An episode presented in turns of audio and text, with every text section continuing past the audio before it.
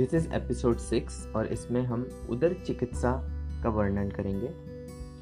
तो उधर एक कष्ट साध्य व्याधि। हमने इसके प्रोग्नोसिस में देखा था कि इसका जो ट्रीटमेंट है, वो डिफ़िकल्ट होना चाहिए, क्योंकि ये अष्ट महागध में वर्णन किया है तीनों आचार्यों ने। इससे सीधी सी बात उठती है कि ये कष्ट साध्य व्याधि है। तो इसकी कष्ट साध्य होने के कारण हमें इसकी अवस्था का विचार करना पड़ेगा। जो अवस्था है उसके कारण उसी के अकॉर्डिंग हमें इसे ट्रीट करना पड़ेगा। अब तीन अवस्थाएँ जो हमने ऑलरेडी एपिसोड फाइव में देख चुके हैं वो है अजातोदक अवस्था इच्छावस्था और और जातोदक अवस्था। तो तीनों में ग्रेजुअली जो वाटर का अमाउंट है उदक है वो बढ़ते जाता है। तो हम आ, सबसे पहले देखेंगे कि जो अजातोदक अवस्था है उसमें पानी बहुत कम रहता है, उदक बहुत कम रहता है शरीर में, उसकी संचिति बहुत कम होती है। क्यों? क्योंकि इसमें वात कफ का जो उदीर, वात ने जो कफ का उदीरण किया है, उसको पित्त ने जो, उसको पित्त ने द्रवीभूत नहीं किया है। उतना ज़्यादा द्रवीभूत नहीं किया है। लेकिन जब जातोदक अवस्था आती है तो जो उदीरित कफ है, जो कफ का उदीरण ऑलरेडी वायु ने कर चुके हैं, पित्त उसको द्रवीभूत करके उदर उदर में उदक की संचिति बढ़ा देता है। तो लक्षण भी बढ़ जाते हैं। तो इन सब का ट्रीटमेंट क्या हम वायु पे फोकस करेंगे कफ पे फोकस करेंगे कि पित्त पे फोकस करेंगे? ऑब्वियसली वायु पे यहाँ पे फोकस नहीं कर सकते क्योंकि वायु का सिर्फ़ ये काम है कि वो आ, कफ का उदीरण कर रहा है यहाँ पे। और कफ पे फोकस इसलिए नहीं कर सकते क्योंकि कफ जो है वो स्त्रोतोरोध ही कर रहा है। लेकिन जो मेन जो मेन डिसीज लक्षण कब उत्पन्न होते हैं? जब ये कफ पिघल के शरीर में, उदर में, उदक संचिति करता है। और वो किसके कारण होता है? पित्त के कारण। तो हमें किसकी ट्रीटमेंट करनी है? पित्त की। इसलिए जो सामान्य चिकित्सा दी हुई है, आचार्य चरक, सुश्रुत और योग रत्नकर द्वारा, वो है विरेचन। और विरेचन कैसा? अब अवस्था अनुसार हमने कहा है। अजातोदक अवस्था में ऑब्वियस सी बात है, मृदु विरेचन लेंगे। फिर जब जातोदक अवस्था आएगी उसमें उसमें हम लोग थोड़ा तीक्ष्ण दे सकते हैं, लेकिन उसमें हमें ध्यान रखना है, स्नेहपान करा के बस्ती आदि उपक्रम वो भी हमें देना चाहिए। अब जो विरेचन के बारे में आचार्य चरक ने चिकित्सा स्थान तेरावे अध्याय में कहा है, दोष अतिमात्रे पचयात स्त्रोतो मार्ग निरोधनात्। संभव्यत्य उदरम तस्मात अनितमेव विरेचय मतलब इन्होंने भी कहा है कि दोष संचय मल संचय और स्त्रोतरोध ये प्रमुख घट, घटनाएँ यहाँ पे होती है। किसमें? उदर रोग में। दोष संचय होता है मल संचय होता है स्त्रोतरोध ये कफ के कारण होता है। फिर जब पित्त बढ़ता है शरीर में तो जातोदय का अवस्था जल्दी प्राप्त होती है, क्योंकि जो कफ रहता है, उसका, वो द्रवीभूत होके उदर में आ जाता है। तो हमें इसकी संप्राप्ति भंग करने के लिए क्या करना पड़ेगा? विरेचन का उपयोग करना पड़ेगा। विरेचन से होता क्या है कि पित्त का शमन हो जाता है। पित्त कम हो जाता है। पित्त कम होने से क्या होता है कि धातु पाक कम हो जाता है। जो धातुओं का पाक होने वाला रहता है, वो कम हो जाता है। धातुओं का पाक कम होगा तो सीधी सी बात है, उधर जल संचिति कम होगी। जल संचिति कम होने से संप्राप्ति ही भंग हो जाएगी।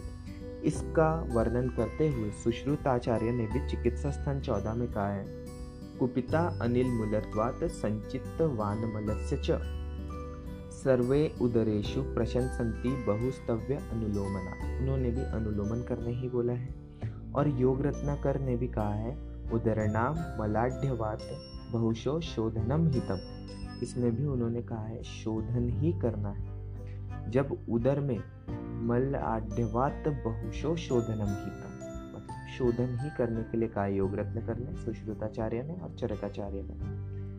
आज के टाइम पे हमने प्रत्यक्ष देखा है कि मूत्र विरेजनीय औषधियों का प्रयोग किया जाता है। डायूरेटिक्स जिसे मॉडर्न मॉडर्न फार्मेकोलॉजी में कहा जाता है, लेकिन आयुर्वेदिक चिकित्सा में हम लोग मेन फोकस करते हैं कि द्रव संचिति कम करें। ऑब्वियसली उसमें भी डायोरेटिक्स भी वही करते हैं कि शरीर से जो द्रव हैं, उनको बाहर निकाल देते हैं।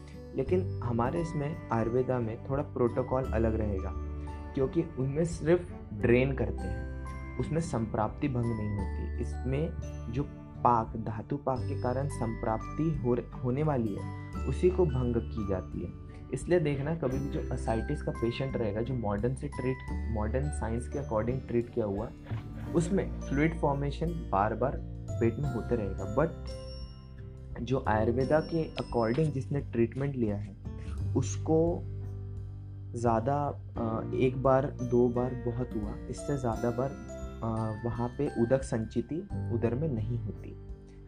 अब मेन पॉइंट पे आते हैं कि विरेचन देना है, ठीक है? विरेचन तो देना है, लेकिन कैसा देना है? क्वेश्चन ये उठता है। तो विरेचन हर रोज़ देना ये मैंने नहीं कहा, ये ऐसा सूत्र दिया है। नित्यमेव विरेचय इसके अकॉर्डिंग जो आ, हमें विरेचन जो है वो हर रोज़ ही देना है। लेकिन इसमें हम विरेचन देने के पहले पूर्व कर्म क्या करें? तो इसमें कहा है कि पूर्व कर्म नहीं करना है। स्नेहन और स्वेदन उदर में निषिद्ध है। ठीक है? और अगर अजातोदक अवस्था है तो मृदु विरेचन देंगे। मृदु विरेचन आरगवत वगैरह से दे सकते हैं। लेकिन जब द्रव संचिति बढ़ेगी रोध बढ़ेगा तो तीक्ष्ण विरेचन ज़रूर देना पड़ेगा। अब, मृदु विरेचन तो हमने अजातोदक अवस्था में दे दिए थे। किसके द्वारा? आरगवत के द्वारा। लेकिन जब, अब, जातोदक अवस्था की प्राप्ति हुई है तो हमें तीक्ष्ण विरेचन के लिए जयपाल के कल्प का उपयोग करते हैं। जयपाल के कौन से कौन से कल्प का उपयोग कर सकते हैं? इच्छा भेदी रस नाराच रस जलोदरादि रस अभयादि मोदक, इन सब कल्पों का उपयोग हम कर सकते हैं, जो कि जयपाल के कल्प हैं। इन सबसे क्या होगा? इन सबसे तीक्ष्ण विरेचन होगा। तीक्ष्ण विरेचन से पित्त जो है, वो जल्दी निकल जाएगा। अब, हमें कितना तीक्ष्ण औषध देना है? इसका भी हमें उपयोग करना पड़ेगा कि तीक्ष्ण हम कैसे डिसाइड करें? तो ज़्यादा बहुत ज़्यादा वेग आ रहे हैं। अगर शरीर में बहुत ज़्यादा वेग आ रहे हैं तो हमें उतनी ज़्यादा तीक्ष्ण औषध देना है। जैसे वेग बढ़ेंगे, औषधों की तीक्ष्णता हमें बढ़ानी है। इसके साथ साथ अब बात होगी कि अनुपान क्या देना है। तो ज़्यादातर डिसीजेस में उष्णोदक देते हैं, लेकिन इसमें ध्यान रहे, उष्णोदक हमें शरीर में नहीं देना क्यों? अब जो शरीर में उदक है, वो भी ज़्यादा जल है, उष्णोदक भी ज़्यादा जल है तो शरीर में और ज़्यादा जल संचिति बढ़ जाएगी, इसलिए और उष्णोदक में उष्ण है तो वो और ज़्यादा कफ, जो उदीरित कफ है, उसका द्रवीभूत करेगा और शरीर में मैनिफेस्टेशंस और ज़्यादा बढ़ेंगे। इसलिए हमें अनुपान उष्णोदक का बिल्कुल भी नहीं लेना। तो क्वेश्चन उठता है कि अब अनुपान किस चीज़ का लेने का है अब विरेचन से जो जल संचिति है, वो कम हो जाएगी। तो उदर का आकार कम होगा, अवकाश निर्माण होगा। तो इसलिए वहाँ पे वात प्रकोप होने का बहुत ज़्यादा संभावना है।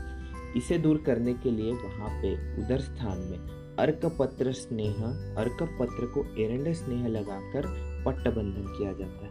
इसका मतलब जो अभी अगर उधर में जल संचित हुई है तो हमें सबसे पहले स्नेहन स्वेदन किए बिना मृदु विरेचन देना चाहिए या तीक्ष्ण विरेचन का उपयोग करना चाहिए।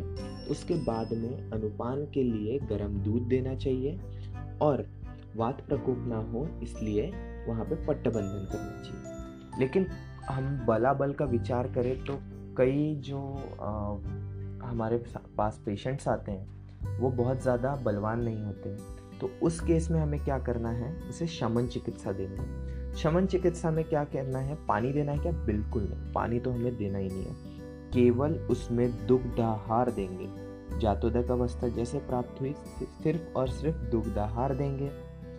दूध, एक विरेचक भी, एक विरेचन द्रव्य भी है, इसलिए इसे देना बहुत ज़्यादा उपयोगी है। ठीक है? अब इसमें क्या होगा? हम पानी देंगे नहीं तो तृष्णा बहुत ज़्यादा बढ़ जाएगी, बहुत ज़्यादा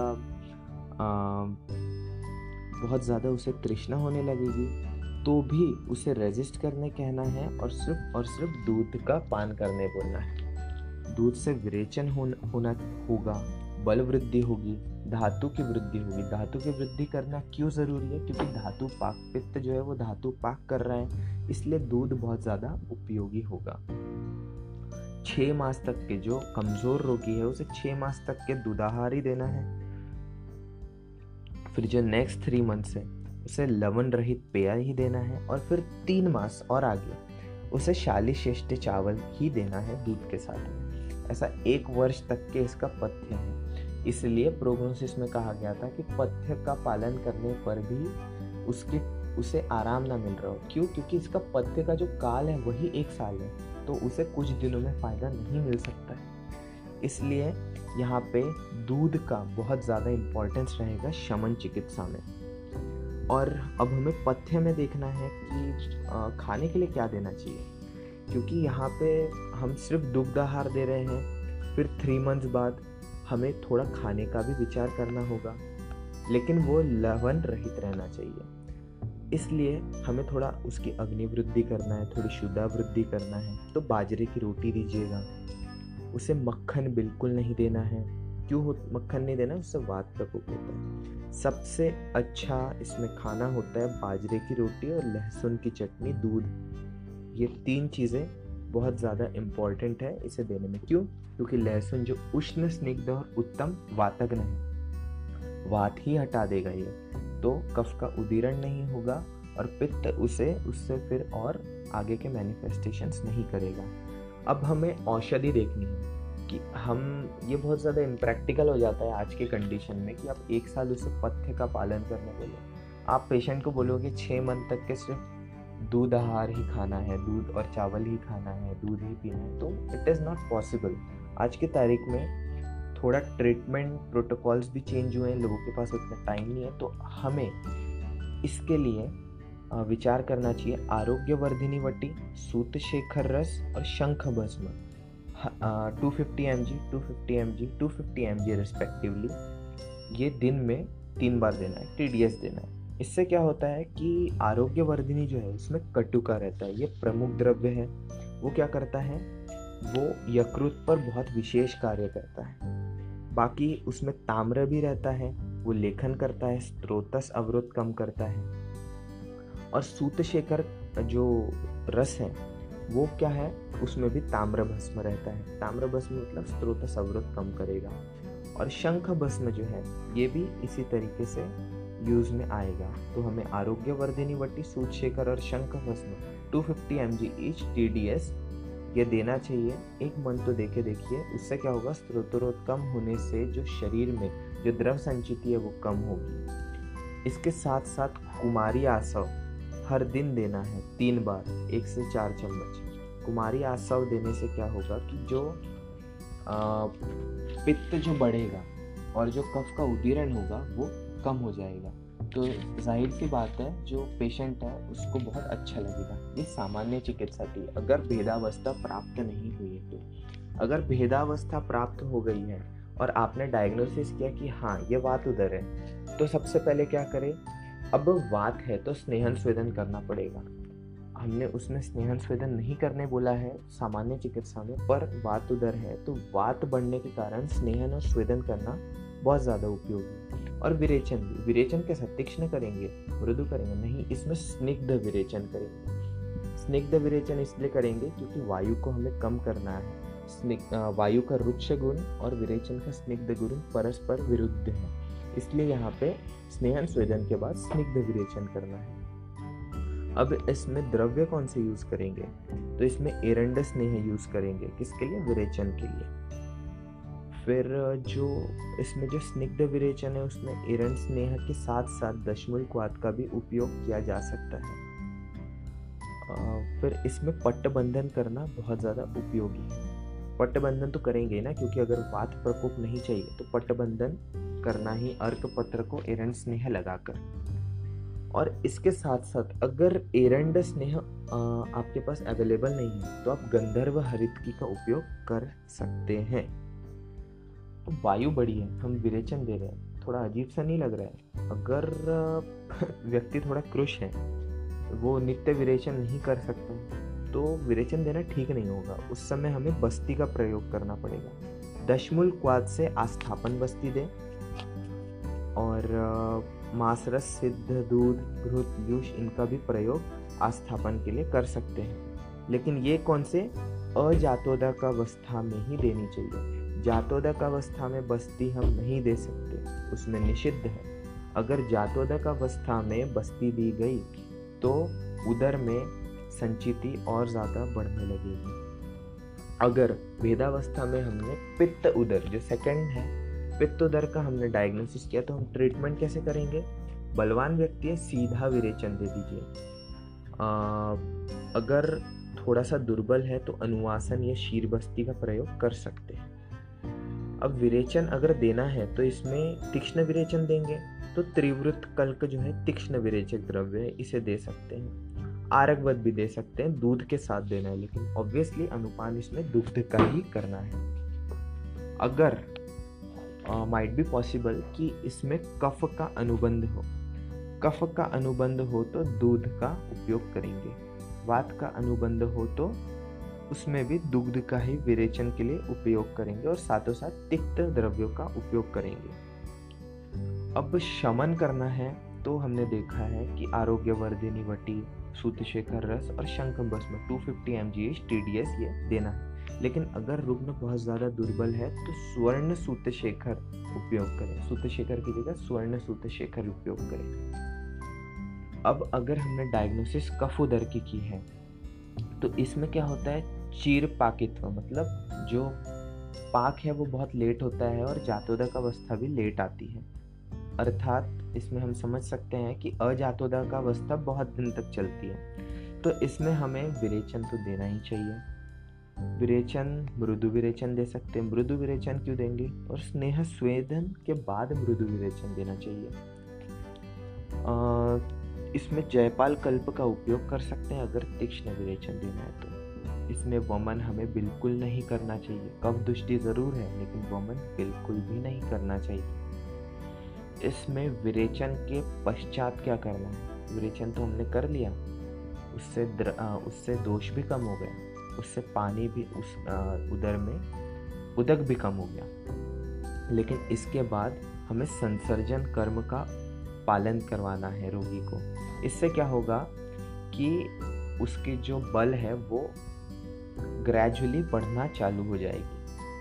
इससे संसर्जन कर्म, जो हम पंचकर्म के बाद देते हैं, वो किसमें? कफ उदर में बहुत उपयोग। इन केस आप आंसर लिख रहे हैं for final year B M S तो वातोदर में आपको स्निग्ध विरेचन लिखना ही है एरेंट्स ने ये इंपॉर्टेंट पॉइंट है, जो एग्जामिनर आपके आंसर में देखेगा। जातोदक अवस्था में बस्ती नहीं देना है, ये एक इंपॉर्टेंट पॉइंट रहेगा वातोदर में। पित्तोदर में आपको बिल्कुल ये चीज़ लिखनी है कि कफ का जो अनुबंध और वात का अनुबंध रहा तो दुग्ध आहार का उपयोग करना है और इसमें विरेचन देना है त्रिवृत कल से। ये बहुत इंपॉर्टेंट है। और स्वर्ण सूत शेखर का उपयोग करना है सूत शेखर की जगह। अगर कफोदर पे आपको लिखना है तो एग्जामिनर आपके आंसर में ढूंढेगा कि आप लिखें कि इसमें वमन कॉन्ट्रा इंडिकेटेड है।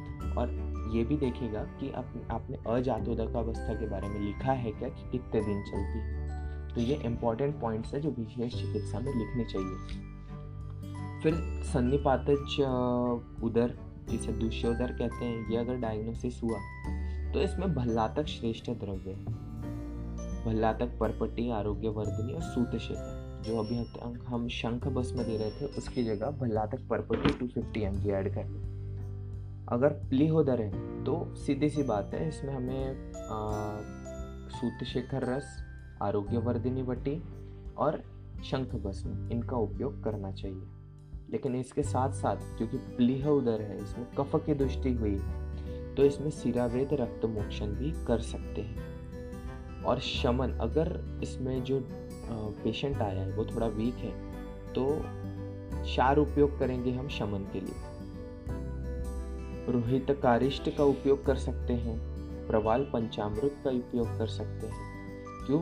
क्योंकि रोहितक ये जो द्रव्य है ये यकृत पे आ, इसका कार्य है। यकृत पे जाकर रक्त शुद्धि करता है इसलिए रोहित कारिष्ट का उपयोग हम लेहोदर या यकृत आदुल्यकर इस में हम कर सकते हैं। अब दकोदर जो सुश्रुताचार्य ने भी बताया है उसमें हम जयपाल के कल्पों के द्वारा तीक्ष्ण विरेचन देते हैं।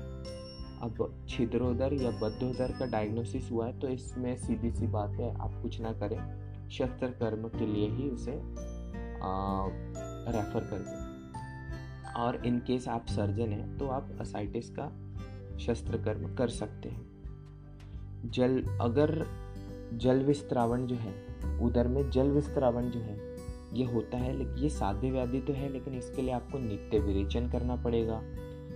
पुनः पुनः पाक नहीं होने देना है, इसलिए आपको विरेचन का उपयोग करना पड़ेगा।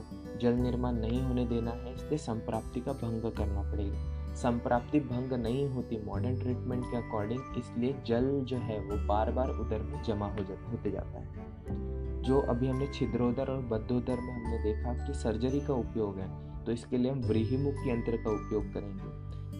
व्रीहिमुख यंत्र से जो सर्जन है, वो बहुत उपयोगी तरीके से जो फ्लूड है शरीर में जो उदर में जमा हुआ है उदक उसे बहुत बहुत दक्षता से उसका निर्हरण कर सकता है। अब आहार का हमें विचार करना है तो शमन चिकित्सा में तो एक साल आहार देना है। ऐसा शास्त्रों में लिखा है, लेकिन ऐसा पॉसिबल नहीं है।